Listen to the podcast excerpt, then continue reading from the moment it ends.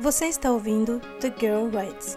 Nossa missão é encorajá-la e ajudá-la a se tornar sua melhor versão e caminhar com Deus. Elias, um homem de fé com depressão. Elias era um homem de fé, fé robusta. Pediu para parar de chover e parou. Pediu para descer fogo do céu e desceu. Pediu para chover depois de três anos e meio de seca e choveu. Essa fé o encheu de coragem para falar destemidamente, chamando aquele povo apostatado e os grandes do reino para a grande escolha.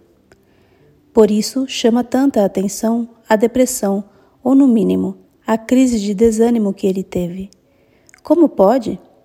Existem alguns pontos que se destacam e quero compartilhar com você.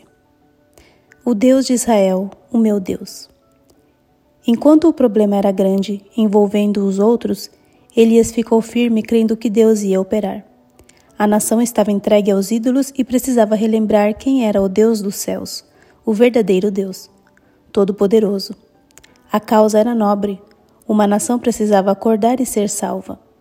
Mas quando o problema se tornou pequeno, só a vida de uma pessoa, ele se desesperou e fugiu. Não quero que pareça aqui que era pouca coisa, inclusive tem pessoas que zombam, falando que Elias fugiu de uma mulher. Aquela mulher era a rainha, má como uma bruxa e com um exército ao seu comando.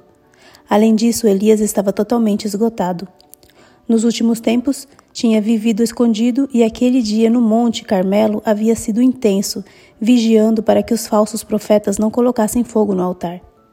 Ele teve certeza que depois daquela manifestação esplendorosa, não só o povo, como também a rainha que mandava no rei, iriam se converter e sua missão teria sido um sucesso. Então, ao ser acordado na madrugada, ouvindo que ia ser morto, seu coração se esmoreceu e achou que devia cuidar da sua vida e nem se lembrou de Deus. Está aí uma coisa que a gente faz. Cremos em um Deus poderoso que criou e mantém universos, temos fé, mas quando chega nos nossos problemas, não nos achamos dignos do cuidado de Deus. Esquecemos que Cristo teria vindo para salvar uma única alma, Deus gosta de resolver nossos problemas. Ele é especialista em resolver problemas enormes de pessoas tão pequenas. Elias deixou seu servo em algum lugar e continuou andando. Queria estar sozinho. Para pensar na vida?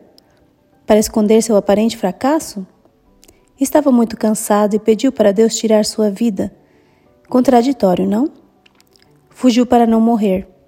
Mas agora queria morrer. Quando Deus perguntou por que ele estava ali, respondeu que tinha feito tudo certo, mas o povo era apostatado, mataram os profetas e só ele tinha ficado. Elias sabia que isso não era verdade. Quando ele havia se encontrado com Obadias e ordenado para ele ir chamar o rei, Obadias contou que havia escondido cem profetas. Já seriam cento e um com ele. Além dos muitos que tinham declarado em alta voz lá no Monte Carmelo, só o Senhor é Deus.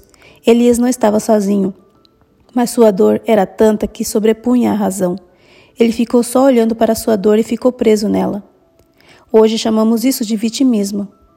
Quando acontece algo ruim ou muito ruim em nossa vida, se ficarmos olhando e relembrando, acariciando o acontecido, nos fazemos de vítima da situação.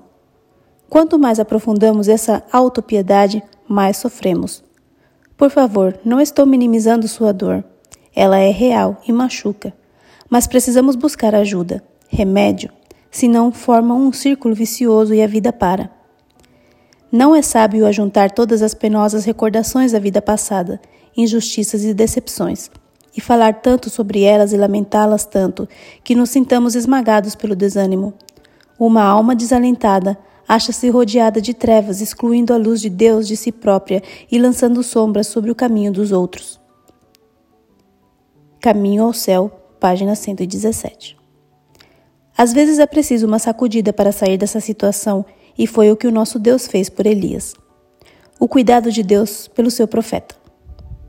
Ah, o nosso Deus, ele é maravilhoso. Amoroso como ele não existe. Ele estava cuidando de Elias o tempo todo. Mandou um anjo cuidar dele enquanto dormia. Mandou comida. Já pensou ser acordada com um pãozinho assado na brasa? Depois mandou fazer muita caminhada. Percebe como primeiro Deus usou o que é possível fazer humanamente? Parece simples, mas temos aqui um conjunto de ações importantíssimas para o nosso corpo, implantadas pelo Criador e que estão sendo amplamente comprovadas pela neurociência. São muitos os estudos falando dos benefícios de se ter uma boa rotina de sono, alimentação saudável, exercício, confiança e boa respiração. Isso influencia o cérebro e inclusive as emoções. Mas Elias continuava ruinzinho. Coitado. Acho que se Deus tivesse chegado calmamente, ele nem teria percebido de tão concentrado que estava na sua dor. Então chegou a parte do sobrenatural. Deus mandou um vento partindo os montes e pedras, terremoto e fogo, sacudiu tudo. Elias se levantou para ver o que estava acontecendo e uma brisa suave o envolveu na sua paz. Que fazes aqui, Elias? Por que você está assim? Ele respondeu com a mesma ladainha, tentando se justificar. Eu fiz o que era certo. Esse povo está errado. Mataram todos e só eu fiquei. Imagina o sorriso carinhoso de Deus falando para Elias: Meu filho, tenho mais sete mil que não dobraram os joelhos a Baal. Você não está sozinho. Então, como se nada tivesse acontecido, porque o nosso Pai é assim, perdoa, esquece e dá uma nova chance.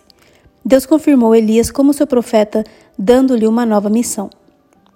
Hoje temos uma incumbência importante. Se cobrirdes os meus, recolherdes em casa os pobres isolados e repartirdes o pão com os famintos, então romperá a tua luz como a alva e a tua cura apressadamente brotará. Isaías 58, 8. Esta é a receita que Cristo prescreve para a pessoa tremente, duvidosa e debilitada.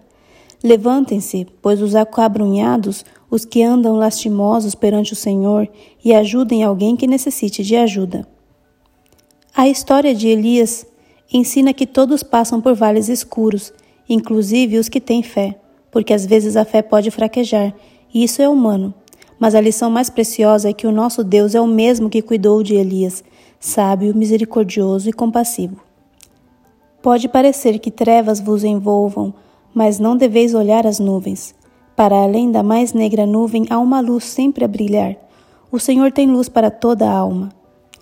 Abra o seu coração para receber esperança, paz e alegria.